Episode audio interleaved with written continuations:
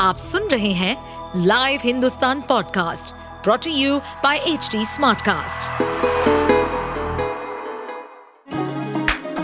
चलिए आपको ले चले बिहार राज्य की गहराइयों में, सुनेंगे बिना पक्षपात के खबरें देने वाले बिहार की खबरें पॉडकास्ट को इस पॉडकास्ट में निष्पक्ष चर्चा होगी राजनीति के महत्वपूर्ण घटनाक्रम क्राइम की चौंकाने वाली कहानियाँ, मनोरंजन के नए रंग सांसदों द्वारा किए गए दल बदल जैसे कई महत्वपूर्ण विषयों पर। अगले साल होने वाले लोकसभा चुनाव की तैयारियों में सभी पार्टियाँ पूरे ज़ोर शोर से जुटी हुई हैं। अहम मुकाबला एनडीए और इंडिया गठबंधन के बीच है। अलग अलग टीवी चैनल्स के सर्वे आने भी शुरू हो गए हैं। बात अगर बिहार की करें तो इस राज्य में लोकसभा की 40 सीटें हैं, जो काफ़ी अहम साबित होती हैं।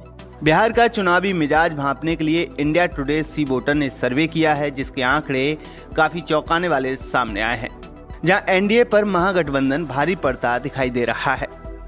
India Today C voter survey में बिहार की 40 लोकसभा सीटों में से सबसे ज़्यादा महागठबंधन को 26 सीटें मिलने की बात कही गई है, जबकि एनडीए को 14 सीटें मिल सकती हैं।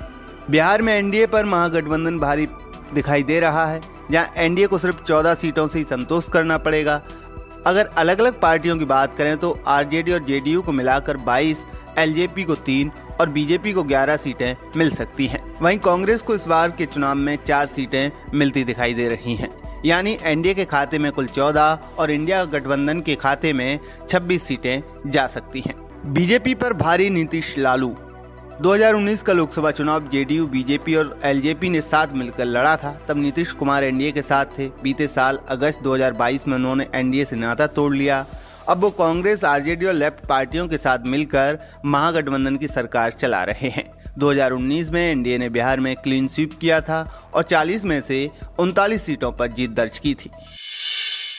आप सुन रहे थे हमारे पॉडकास्ट बिहार की खबरें। ऐसे ही अपराध जगत से जुड़ी, राजनीति और विकास जैसी खबरों के लिए हमें फॉलो कर सकते हैं।